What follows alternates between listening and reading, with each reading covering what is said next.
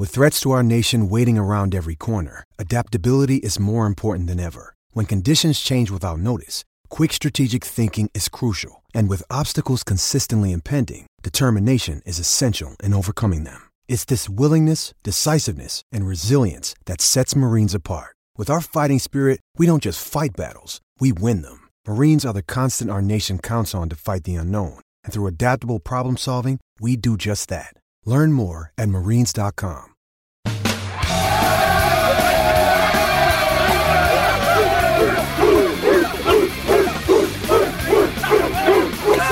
Here comes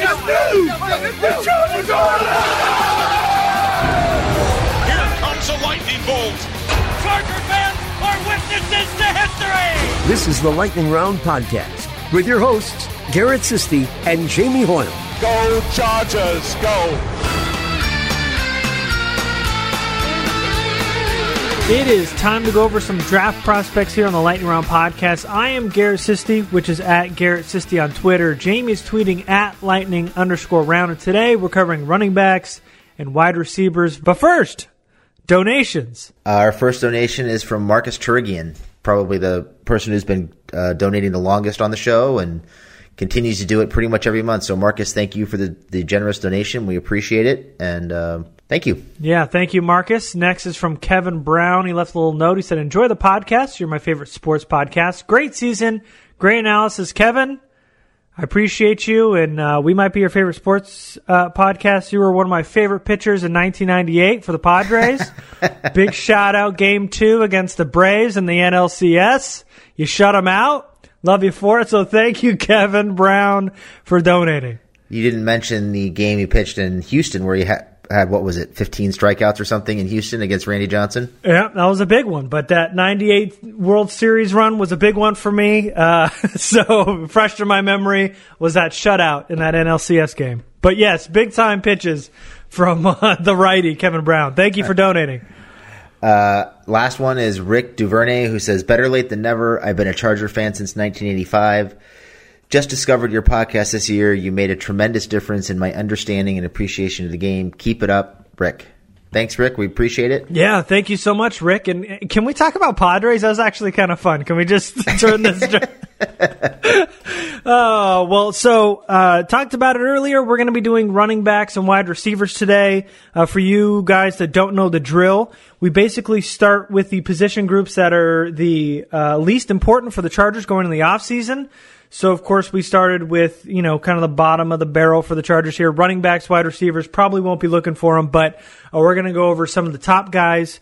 What we ended up doing was finding the top 5 to 7 prospects, and we'll do that for the upcoming podcast as well. We watched them, found some sleepers, and we graded them. We're going to tell you what we like about the players, what we don't like, where we see them in the NFL, and we gave them a grade. We graded on 100. And each grade drops down by round in which we think they should be drafted, not in which the consensus believes they will be drafted. So we create our own grading system. If you guys were with us last year, you know all about it. It's nice to go back and kind of look at how we graded last year and kind of compare it to this year's class. So we are going to do that. And we're also going to give a top five. We're going to give our personal top fives of this position group. And we are going to go ahead and start, unless you have something else you want to add. No, just kind of reinforce that we're not really worried about what other people think for this. This is us doing our own work, our own analysis, coming up with our own grading system. And you're going to see, I'm sure, some variation in how we look at our own personal top five versus the quote-unquote consensus top five. So there's usually a couple surprises in here, some variation, and it's usually a lot of fun to see how each of us views these guys. Yeah, and you'll see at the end of the draft podcast season, we're going to give our players that we gave first-round grades to, and though there are 32 players that will go in the first round, rarely are there first-round talents or that many first-round talents, and I'm sure we won't have 32 this year either, so there won't be a lot of first-round grades going, so if you're looking at a lot of guys that will go in the first round, it's because they have to, and we might not have first-round grades on them. And we'll get into that later on. So we're going to go ahead and start with running backs. Then we'll go over sleepers. We'll give our top fives. Then go over wide receivers. So let's go ahead and start with the running backs, and in no particular order, just a, you know, kind of a consensus top running backs of the class we kind of put together here. So in no particular order, let's go ahead and start with Josh Jacobs out of Alabama. So Jacobs is a guy that I really enjoyed watching. He is, you can tell by watching him, he's very smart, good at setting up his blocks, sets up his moves really well in the hole and downfield, and really understands his blocking responsibilities. You very rarely see him missing a blocking assignment, which is nice to see. It's pretty rare for a college running back. He's got a stout, powerful body, makes him really difficult to tackle in traffic.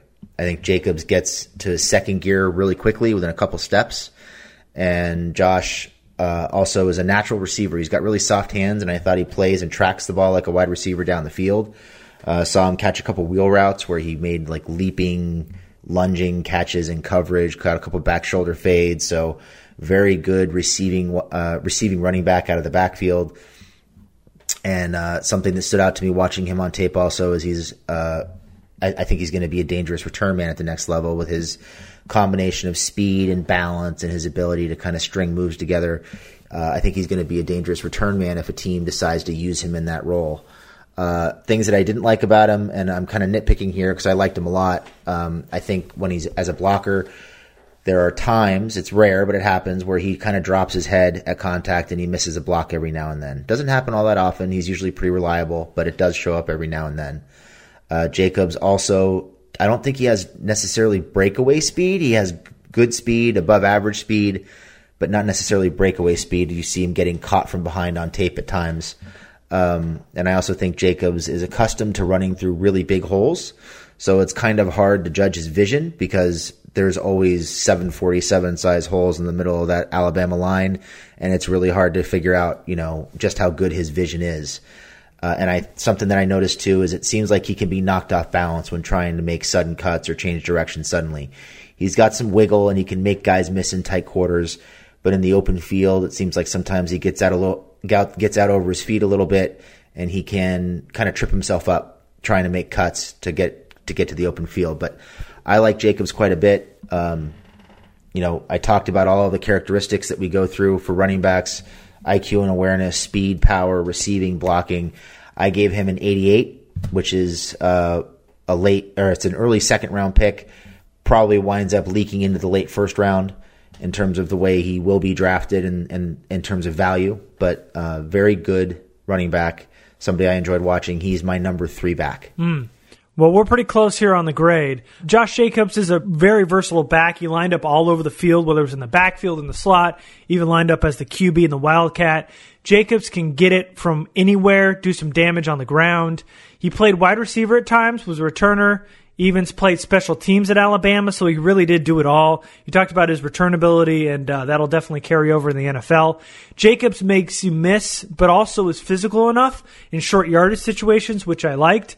He's a crisp route runner in the passing game, soft hands, dangerous in the open field. He's also a pretty good pass protector. College kids don't really ask to pass protect that often, and nor is it really that refined, but Jacobs holds up really nicely in pass pro.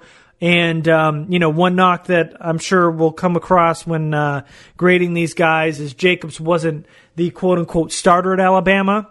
And, you know, that might actually help his stock because he doesn't have the kind of mileage on his body yet. He only had 252 touches in his college career. They kind of built up towards the end of that year in Alabama, but, you know, he doesn't have that wear and tear that most of these college backs do. If you're drafting a running back in the first round, Jacobs is the type of player that you'd want because he can do so many things on offense, and he does really have that three-down capability. I understand why Jacobs would go in the first round, but even when that's said, I got him 1 point higher than you do. I have an 89, so low first, high second-round grade, probably going to be the first back off the board, and we'll talk about top 5. I've got him higher than third, but let's go ahead and move on to the next running back here, and that is Damian Harris, the other Alabama running back. Now, I didn't like Harris as much as I thought I would. He was the starter at Alabama. Again, as the season progressed, Josh Jacobs started to cut into Harris's playing time. He's a power runner, loves to get ahead of steam, plow downhill between the tackles, finds the yards on the field. He's the type of runner that's always like falling forward to get that extra yardage. He has pretty good acceleration in a straight line, but he kind of, Harris lacks that agility in the open field. Harris also lacks that breakaway speed to break off a lot of his runs. He got caught from behind a lot. And he's more that low-ceiling, high-floor type of prospect. He's a power runner that is somewhat lacking as an athlete, but will get tough yardage between the tackles. After reviewing Damian Harris, I like to kind of go and see what other people are saying about him because I've already got him graded and nothing changes. I'm just curious what everybody has to say. And Dame Brugler said that Harris is a not-as-dynamic version of Ezekiel Elliott, and he might not be that far off. I kind of like that comp because he just...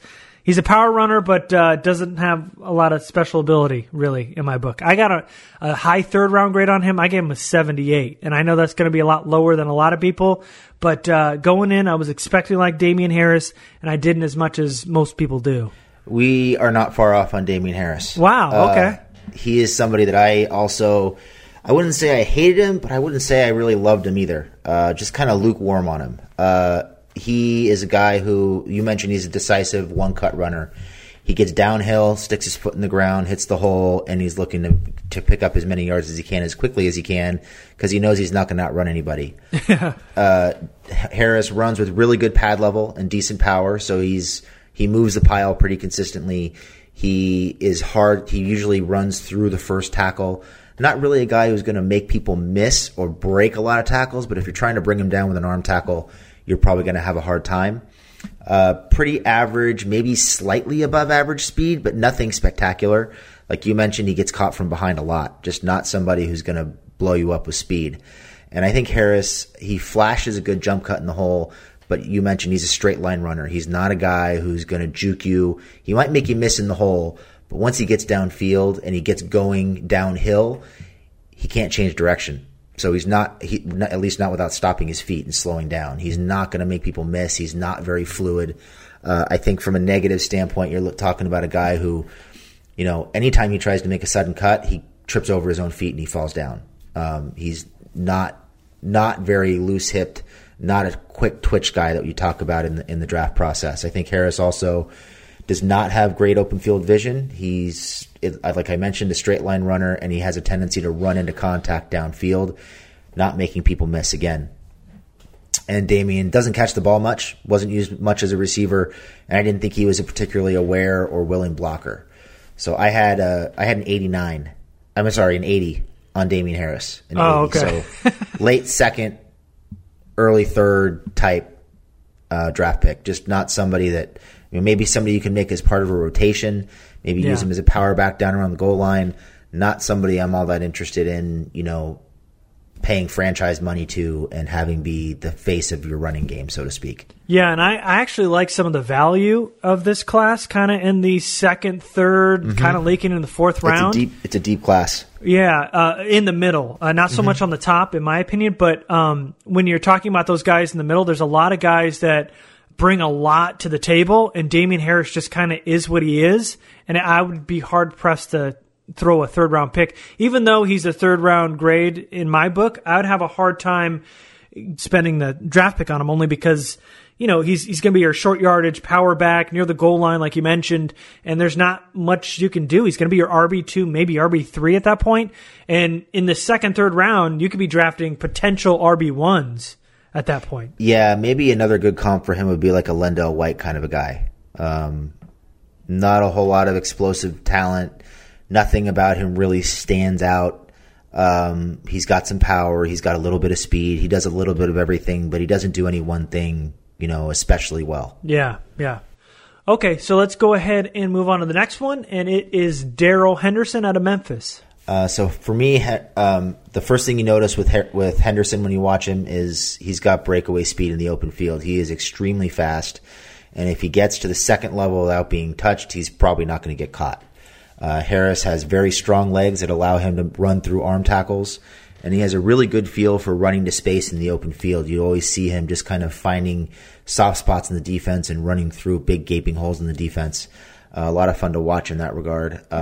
Didn't fumble the ball once in his 3-year career. You could see him in several clips and tape, really 5-point pressure on that ball and really focused on protecting the ball in traffic, which is something you like seeing at this level. And I think Henderson also is a decisive guy. He does a good job of exploding through the hole with his pads pointed downfield and not wasting a lot of motion or effort to get up the field. From a negative standpoint, Henderson's a pretty upright runner, and he doesn't always run behind his pads. He's easily entrapped by early penetration and struggles to make plays off schedule. If you get through the line, you make him stop his feet, you make him change direction, you make him reverse field, and you point those shoulder pads east-west, you're going to tackle him. He's not really going to ad-lib and make things happen all that often. I think the balance with Henderson can be kind of hit or miss. He wasn't asked to catch the ball or block a whole lot in college, and Henderson is way too reliant on his speed. He doesn't make people miss with sudden moves, and he doesn't have a whole lot of power. I have a 77 on Henderson, an early third, maybe late second-round pick, depending on where guys are going, but kind of in that early to mid-third round range most likely.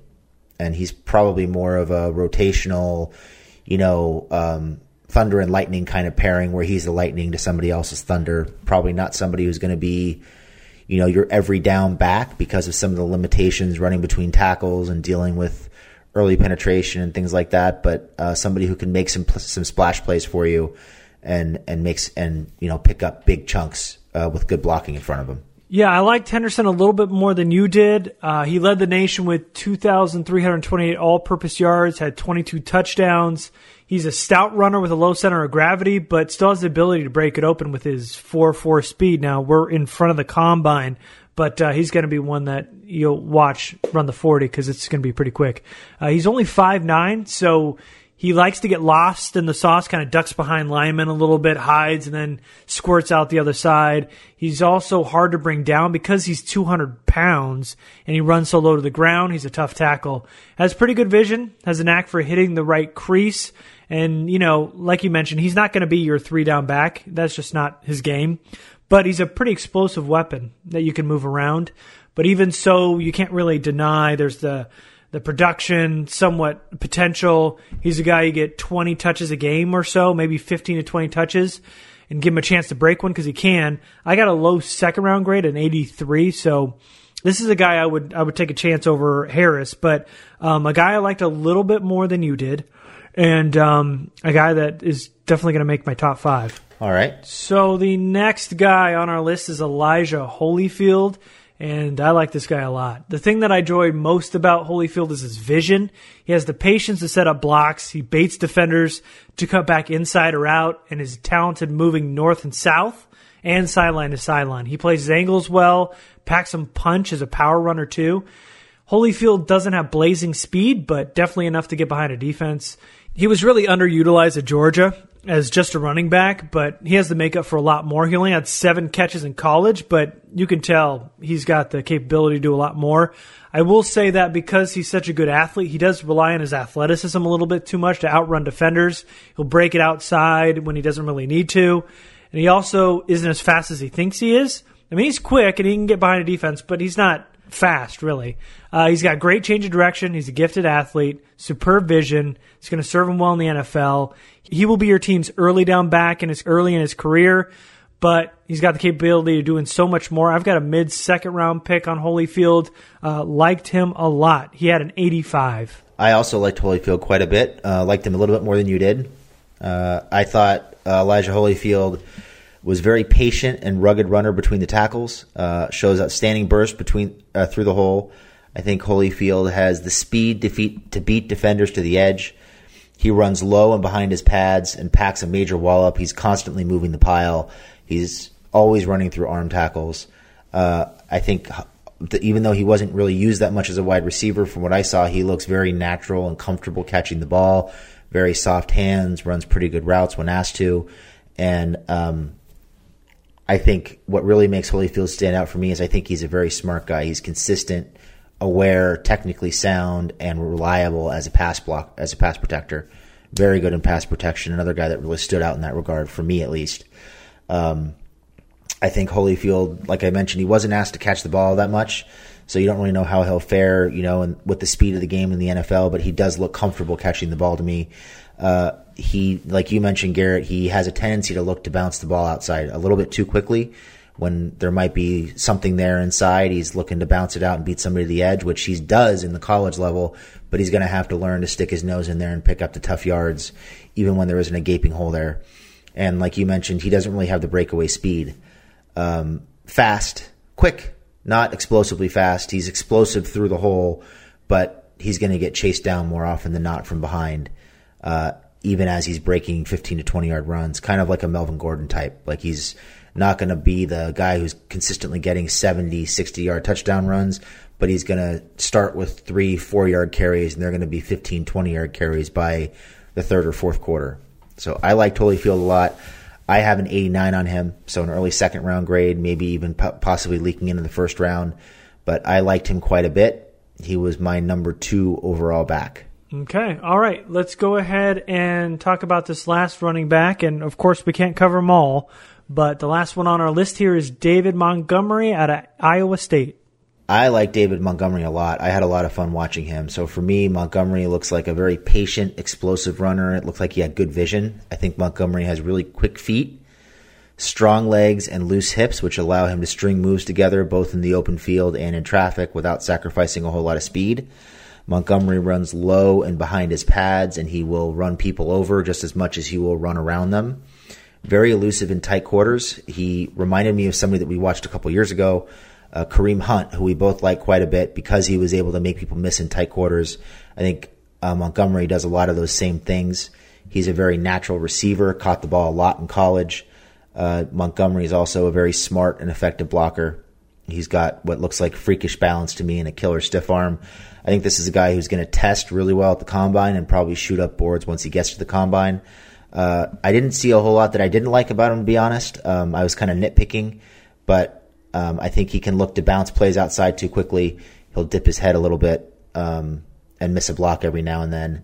But overall, I liked him quite a bit. I have a 93 on him. He was my only running back with a first-round grade. Holy cow.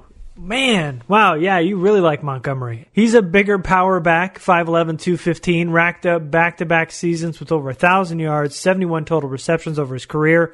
As a runner, he's powerful, tough to bring down. He's a guy you got to gang tackle because he'll drag defenders. He exhibits good patience at the line of scrimmage. Montgomery also has good change of direction as well. As a pass catcher, he racked up a lot of catches. I did see a few drops, but he did get a lot of volume. They really wanted to get the ball to Montgomery a lot. Obviously, at his size, he doesn't have that breakaway speed, but he can definitely get by defenders. He's got the makeup of a workhorse back, has good patience, change of direction. There's kind of a hit-or-miss style running with him that kind of results in some negative yards at times for me, but a lot more good than bad. I had a low second-round grade on him. I have an 80, so this is our biggest discrepancy so far. So let's go ahead and move on to sleepers. And I know you've got 2, I've got 1, so why don't you go ahead and start? All right. My first sleeper is somebody that I haven't heard people talk about too much, and his name is Miles Sanders. He is was the replacement for – is he your sleeper? He sure is, yeah. He was the replacement for Saquon Barkley at Penn State. So Sanders is a guy who is very patient, always makes the most of his blocks. He's creative and able to string together several moves without sacrificing speed. Sanders has a great jump cut, shows a nice stiff arm, and he seamlessly changes direction in and out of his cuts. Sanders is a very aware and reliable blocker. Sanders has soft, sticky hands and plays the ball like a wide receiver. I even saw him make some 50-50 jump ball catches on his tape. And Sanders finally is very effective in short yardage situations. He's small and compact, and he does a good job of getting down low behind his pads and moving the pile. I think he takes too many chances trying to jump over defenders. I think he maybe thinks he's slightly better as an athlete than he really is, and he's trying to hurdle guys too often and putting himself at risk. He can be a little loose and careless with the ball at times. He's not, even though he moves the pile, I wouldn't call him powerful per se, but he runs with good leverage. And Sanders will occasionally dip his head and miss a block like most of the backs will in this class. But I have an 84 on Sanders, so mid to late second round pick. He was my sleeper as well. You know, he's smooth running back with great change of direction, has the capability to make defenders miss with his cutting ability. Sanders is a more nuanced runner, using timing and hesitation to throw off defenders. His footwork is clean, showed some good drive as well, like you mentioned. The downside is this was his first year as a starter after taking over Saquon Barkley. The combine is going to be huge for a guy like Sanders because he didn't really show a lot this past season in terms of production. Everybody had high hopes for him, and he didn't quite have the huge numbers that everybody was looking for. And plus, he's kind of coming out a little bit early with only one year of starting experience. But his athleticism is also going to be something that they're going to want to test because that's been a big question mark among the draft community. So combine will help clear some of that up. But I do think there is something there with Sanders. He's a guy I'd take a swing on. I have a 75 on him. He's a third-round guy for me, but definitely a guy that isn't getting the hype that a lot of these other guys are, and definitely worth the swing. I think maybe because they haven't seen enough on tape and they want more production and they want the big numbers that maybe he's not being talked about. But there's definitely something there with Miles Sanders. Yeah, I agree. I think he's got a chance to be pretty good. Okay, so talk to me about your second sleeper. Does it happen to be another Miles? No, it's not. Okay, all right, go ahead. My second sleeper is Benny Snell Jr. from Kentucky. He's a guy who is really a workhorse back, kind of in the Melvin Gordon mold. He's a guy who thrives on volume touches and gets better as the game goes on. Snell is quick to get to the edge and dangerous in space. He has a good jump cut and the makings of a good spin move. He's very effective as a receiver in the screen game, and he's instinctive in space and in the open field, and uses his blockers at the second and third levels very well. I think some of his limitations, I think his vision is questionable because he frequently runs into the pile when there seems to be holes to run through. Snell needs about 5 to 7 yards of open field to build a head of steam. He's not really what I would call a burner. Benny is easily derailed by early penetration, not overly effective in short yard situations, and not very creative or elusive, and not much of a blocker. So I have a 74 on Snell, so kind of a mid to late third-round pick. I think he's a guy who, I think he gets better with touches. So if you want to get him, somewhere in that 15 to 20 touch range, I think he could be very effective as a workhorse, kind of grind it out. Could certainly be effective closing out games late. Not a whole lot of upside, but probably a pretty high floor as well. I didn't get all the way through enough running backs to get a second. The running back out of Washington, Miles Gaskin, was, I thought, maybe your second one. A guy that has something that I liked. He's more of a day three guy, more of a finesse running back who's going to need to be in a niche role because he lacks the size, but a guy I like too. So let's go ahead and move on to top five. And I'll go ahead and start. And these are my top five running backs. I got Josh Jacobs at number one. I've got Elijah Holyfield at number two with an 85. Darryl Henderson is an 83 for me. Devin Singletary, who we didn't go over, is number four for me at 81. And David Montgomery with an 80 is my fifth running back. So we've got some. I think this is probably some of the most variation we've had in any of our position groups since we started doing this. So kind of cool. My number one running back is David Montgomery with a 93. Elijah Holyfield is my number two with an 89. Josh Jacobs is number three with an 88. Rodney Anderson is number four with an 86. And Miles Sanders was my number five, also my sleeper with an 84. All right, great. Okay, let's go ahead and move on to wide receiver. And we'll start off with DK Metcalf from Ole Miss. And he's a big physical built, has the ability to win at every level. Early on, he gets open with his release, uses his strong hands to combat any press, swipes off coverage to work himself open. Metcalf has the speed that DBs have to respect because he can get open deep. And with his big frame, he's easy money on quick hitters and can create after the catch. A negative, of course, is his season was ended because of a neck injury. There are some issues with Metcalf finishing off plays. Doesn't always high point with regularity. He can get up, and when he's on, he's dangerous. But there was a lot of miscommunication with his quarterback at Ole Miss. Left a lot of yards on the field with some missed time leaps and coverage as well. Metcalf also was not asked to run a ton of routes. He was just a man playing amongst boys, so his route tree is somewhat rudimentary, and they just kind of just gave him the ball whenever they could because he was just a grown-ass man. DK Metcalf has a lot going for him, and for me, the best receiver in this class. He's got a potential to be wide receiver one in this league a couple years from now. Just the skill set he displayed in college. He can catch everything, win all over the field, create after the catch. He's got a 91 from me, which is a low first-round grade, and my only player so far with a first-round grade. So for me, obviously, Metcalf, you start with the long athletic frame. He's built to play a wide receiver in the NFL. Metcalf has the speed to pull away from corners, like you mentioned. It looks like he's agile enough to be a good route runner, although he's not yet a good route runner. Metcalf excels at coming down with jump balls. Looks really good against smaller corners who can't match his physicality. Like you mentioned, the first thing I noticed was he runs a very basic, very limited route tree. Basically runs a hitch, a slant, an out, and a stop and go. He really struggled to separate from Greedy Williams against LSU this year. Had a hard time getting open against him and seemed to get frustrated with the physical play. I thought Metcalf struggled to make catches in traffic against bigger, more physical corners at times. He doesn't always extend for the ball. For all of his catches. He does for jump balls, but he tends to try to trap a lot of balls against his body, and that can allow people inside his frame and give them a chance to knock the ball away.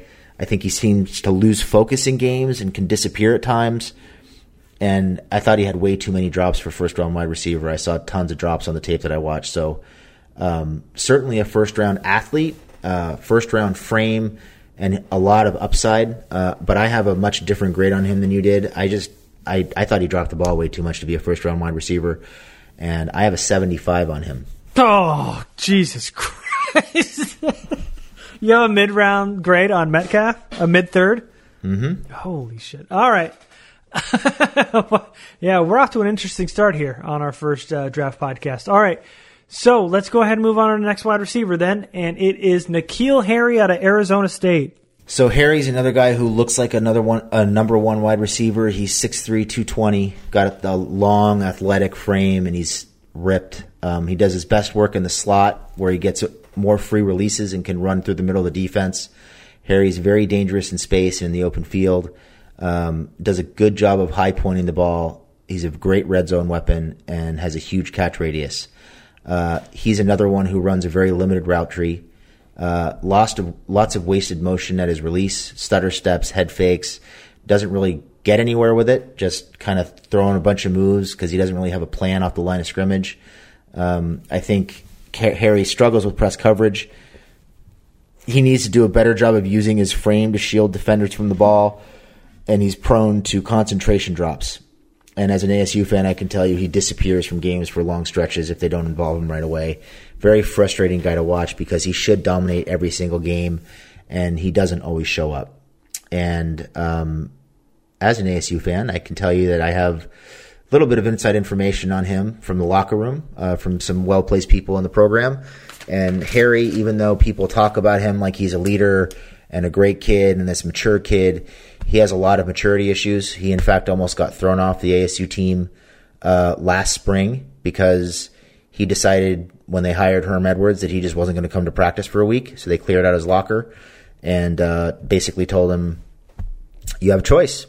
You can either come here and work with the rest of the team, or we can part ways and you can finish out your scholarship as a student, but you're not going to play football anymore.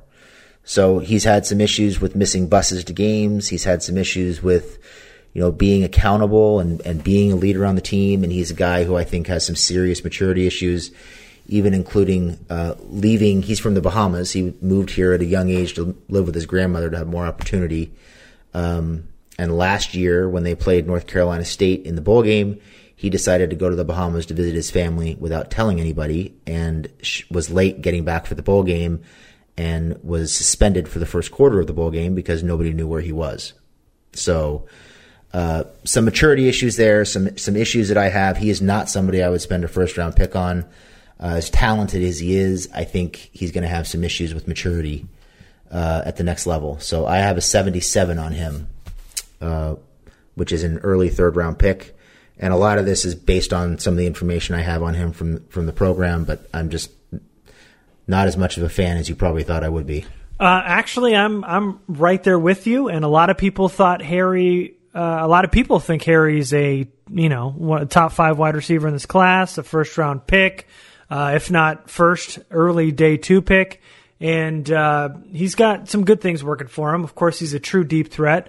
He's got unbelievable timing on the jump ball. That fade route in the red zone was his bread and butter, man. He was the X receiver who's pretty physical, tracked the ball pretty well. He's more of a long strider with strong hands, with a wide catch radius. And he might be a long strider, but he's not fast enough to get behind many NFL corners at the next level.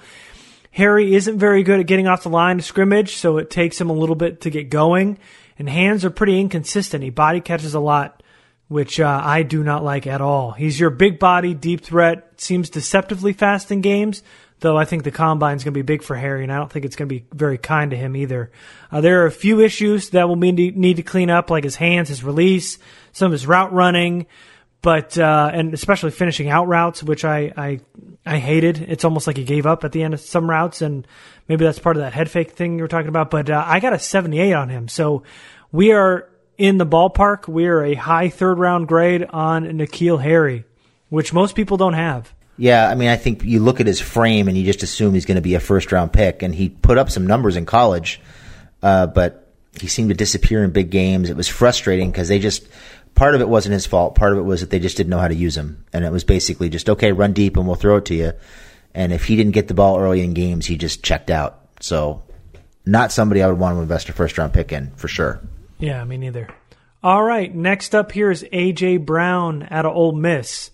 A.J. Brown takes a backseat, lining up across from DK Metcalf, but he was the Rebels' leading wide receiver last season. He's got strong hands, not afraid to take a hit in the middle of the field. He's got the body type of an outside receiver, but he plays inside in the slot. He's a pretty good route runner, though the change of direction isn't nearly as crisp as you would like to see it. Ran out of the slot a lot, so like you talked about with Harry, he didn't get pressed a lot either. He doesn't really have the speed to play outside, but has the body to win inside with the footwork, help him get open as well. There's a team that's going to bank on the upside here, but at the position and only 1 year of starting experience, I got my questions, especially at the beginning and ends of his routes. For a slot guy, I'd like to see a little bit more from Brown, and in a few years, maybe he could be something. But right now, there is some to like about him, but not a ton. The plan should be to get him to clean up his release, refine some of his shortcomings, run him in the slot, and I hope a team doesn't try to run him out on the outside just because, he's got the size to be an outside receiver. I'd rather somebody keep him as a big inside threat because outside would just be a bad move. I've got a low third-round grade on A.J. Brown. I gave him a 73. I like Brown. Okay. I thought he was a pretty good route runner, uses his long strides to eat up ground in the middle of the field. Brown's pretty much always open from the slot in the middle of the field, uses his length and frame to his advantage, catches pretty much everything, and I thought he showed pretty good speed. He does not make many plays outside. Most of his plays are made from the slot, like you mentioned. Not much of a downfield blocker, and more of a possession receiver than a deep threat. At the next level, in my opinion. But I still like him. I think he's with the size and the hands, and I thought he was a good route runner. I have an 86 on him. I liked him a lot. All right. Let's go ahead and move on. Next one is Marquise Hollywood Brown at Oklahoma. So Brown is a guy who's capable of scoring pretty much every time he touches the ball, no matter where he is on the field. He's creative and unpredictable in the open field. He wins with speed and route running, explosiveness and elusiveness. Brown is effective in every phase of the passing game, screens, crossers, intermediate, deep, and he runs slick, precise routes. He's not overly physical at the catch point, not much of a blocker. He might be relegated to more of a slot role at the next level because he's a little small. His hands are a little inconsistent, especially through contact and on contested balls. And he was obviously he hurt his knee, right, in the bowl game? So he's got some injury questions that he's going to have to answer, and I think he's going to miss the combine if I'm not mistaken. I like him, not quite as much as I like the A.J. Brown, but I have an 82 on Marquise Brown. So late second round pick. Okay. Marquise Hollywood Brown averaged 7.45 yards per route in the slot. It was the highest mark in the NCAA by a lot. He is the burner of the class. In fact, there were a lot of times Kyler Murray would just loft it up early, knowing Brown would get immediate separation run under it. Because of the speed, Oklahoma set up a lot of manufactured touches to get him the ball. They just lined him up in the slot, some bubble screens, some quick hitches, just to get the ball in his hand so he could take over with that speed. Hollywood might have one of the more refined route trees of this class. He ran a lot of routes and ran them pretty well. He also has the elusiveness with the speed to break one off if the first defender misses. His hands can be somewhat inconsistent at times, and he isn't very physical at the catch point, but that's not really Brown's game. He'll need to improve it at the next level, but he's your speedy slot guy. He'll get open with his feet. He'll eat up yards with his speed. Work to get open with his route running. He's just not your jump ball wide receiver, and that's okay. The other knock is going to be the size. He's 5'10", 168. Marquise Brown will be your slot receiver in the NFL. He's got true game-breaking speed, athleticism, route trees ready for the big stage. He's got the size and hands that might be a concern for some, but he's got versatility as a receiver. You could probably throw him some toss sweeps, some manufactured plays to get the ball in his hands. I've got an 80 on Marquise Hollywood Brown. So let's go on to Riley Ridley out of Georgia. Now, Ridley is the younger brother of Calvin Ridley, and if you look at the stats, you'd think Ridley wasn't much of a player. He had just under 600 yards receiving, 9 touchdowns last season, so the production isn't there, but he did do some good things on film. The route running is good. He didn't run a huge variation of routes in college, but the ones he did, he ran well. Ridley has good hands, strong at the catch point, also a deep vertical threat. Ridley has a very good double move, uses his muscular frame to take advantage, boxing out defenders at every level. He was arrested 2 years ago for marijuana possession, which I know teams will be questioning him about at the combine. But Georgia is a run-heavy team, so Ridley's production isn't necessarily his fault. A guy that's going to have to prove it at the combine. It's going to be huge for him because he's got some good traits. If he tests well, that could really boost his draft stock. I think there's enough there to tell you Riley Ridley could definitely be a better pro than he was in college. I've got a low second-round grade on Ridley. I gave him an 81. So for me, I liked Ridley quite a bit. I've got a different grade on him. He's a guy who, in my opinion, runs a full complement of crisp professional routes. Not a whole lot of wasted movement at the release or at the top of his routes. Ridley makes plays in the short, intermediate, and deep passing games. He seems to make one physical contested catch after another. He's just as effective outside as he is in the middle of the field. He's physical. He's a physical, reliable blocker, and he doubles as the primary third down threat and deep threat, and he catches pretty much everything. He does. The big knock on him is going to be the speed. I don't think he really possesses much more than slightly above average speed. Very limited experience playing in the slot, and there were times where it seemed like he could struggle to create separation against elite corners, but even in those times, he was making physical catches. I have an 88 on Ridley, which is an early second-round pick. I liked him quite a bit. All right. Last wide receiver of this group is J.J. Arcega-Whiteside out of Stanford. So J.J. Arcega-Whiteside, to me, he just looks like a freak of nature. He wins with speed, wins with route running, leaping ability. He's physical. He's long. Arcega-Whiteside catches pretty much everything, often with defenders draped all over him. He's smart. Knows where he is on the field at all times, understands how to make the most of his physical advantages, and fights to get back to the ball. And when I say he fights to get back to the ball, he's usually throwing defensive backs out of the way to get to the ball. Arcega-Whiteside is extremely valuable as a downfield blocker, which is one of the things that I really loved about him. He's almost always downfield making a key block to spring Bryce Love for a big run. Arcega-Whiteside, I think he can draw flags for manhandling corners at the next level, so he's going to have to watch that. Probably doesn't have elite speed.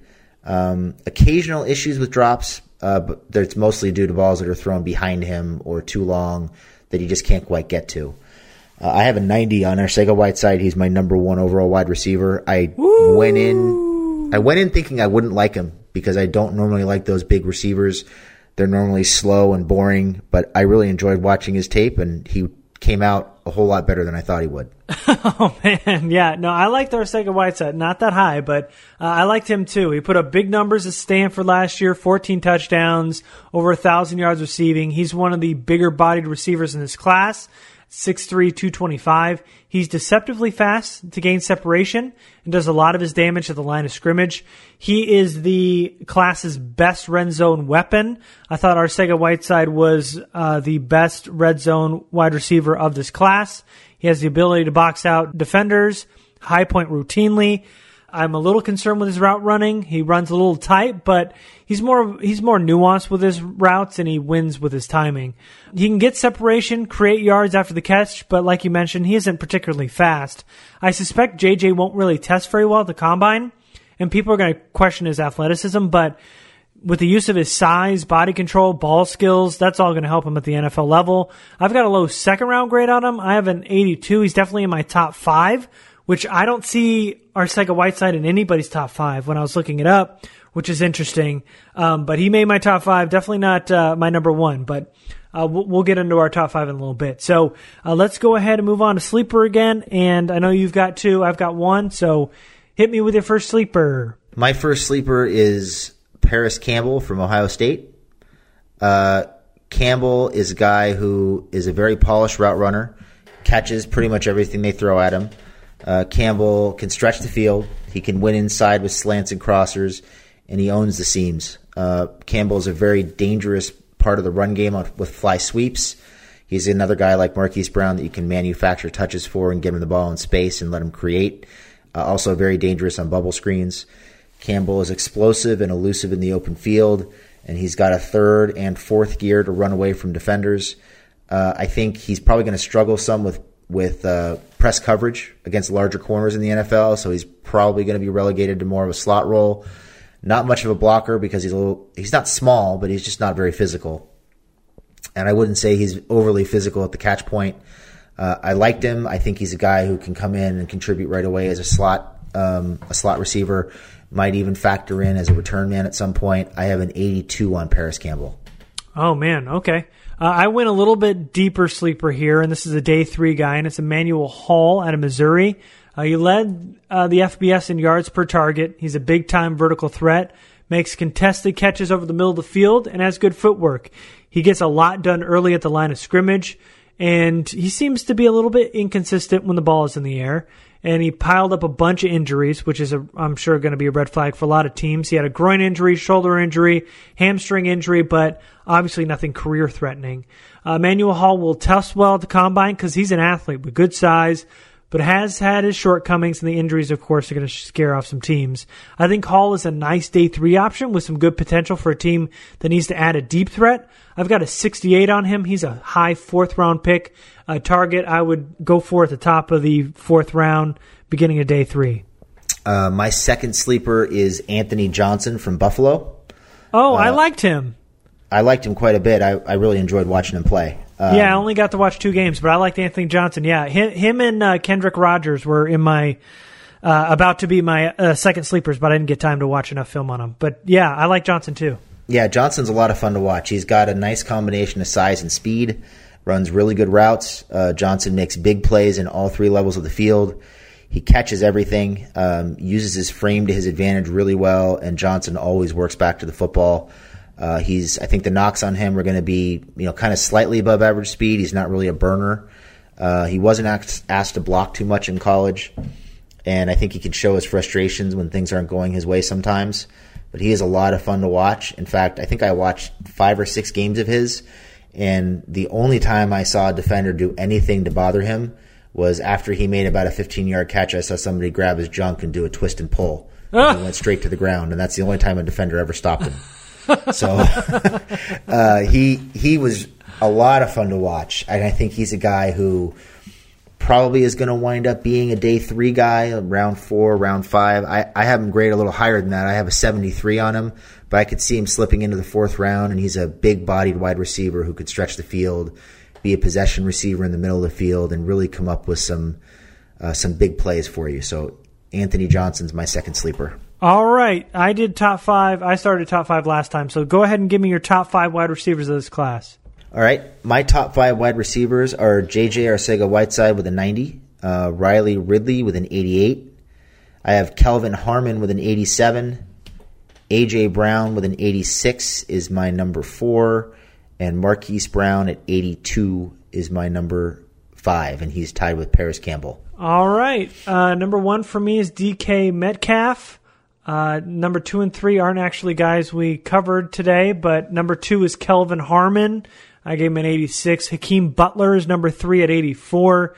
Number 4 for me is J.J. Arcega-Whiteside with an 82. Number 5 is Riley Ridley. And there's going to be some change, I'm sure, after we get to know these numbers and how this athletic testing goes. So these might change. Top 5 might be changing by the time draft rolls around. But for the most part, the tape means more than the testing in your underwear does. So, you know, if anybody listens to this podcast and see, hey, man, this isn't the same 5 that I listened to early on, it probably will be, but there might be some changes. Yeah, I mean, there might be some slight changes, but for the most part, I think the grades stay the same because, like you mentioned, you know, running a 40 in your underwear isn't as important as what you see on the tape. And so, in terms of the Chargers, now there's a reason why we did running backs and wide receivers first, because it isn't that big of a need. Now, obviously, at running back, you've got Melvin Gordon, Austin Eckler, Deatrice Newsome, and Justin Jackson, so it's a little bit crowded. Doubt the Chargers go running back unless they're looking for a fullback plan on Melvin Gordon, but I just don't see them investing a high pick in a starting running back if they want an insurance plan for if and when Gordon leaves. In terms of wide receiver, that might be more of a question mark, only because the future of Tyrell Williams is up in the air. Travis Benjamin could be a cut casualty. They did go wide receiver last year. Maybe they see Dylan Cantrell as a guy that might develop as a wide receiver 3 behind Mike Williams and Keenan Allen. But these aren't guys that I think the Chargers are even thinking about until day 3. Yeah, I'd be surprised if we see a wide receiver in the first 3 rounds, if at all. You know, they love their big wide receivers, so maybe a guy like a Hakeem Butler slips into the second or into the 4th round. Maybe you see somebody like Anthony Johnson, one of my sleepers, slip into that range. Somebody that they can take a chance on late without a whole lot of risk and take time developing him because they have some depth in front of them. It's a possibility, but my guess is they probably won't take a wide receiver because I think they're going to wind up sticking with Travis Benjamin, unfortunately. Okay, guys. Well, that's going to do it for us this time around. It is our first off-season podcast, the first time you're hearing us break down draft prospects. I am at Garrett Sisti on Twitter. Jamie? At Lightning_Round. And we will see you next time. Thanks, everybody.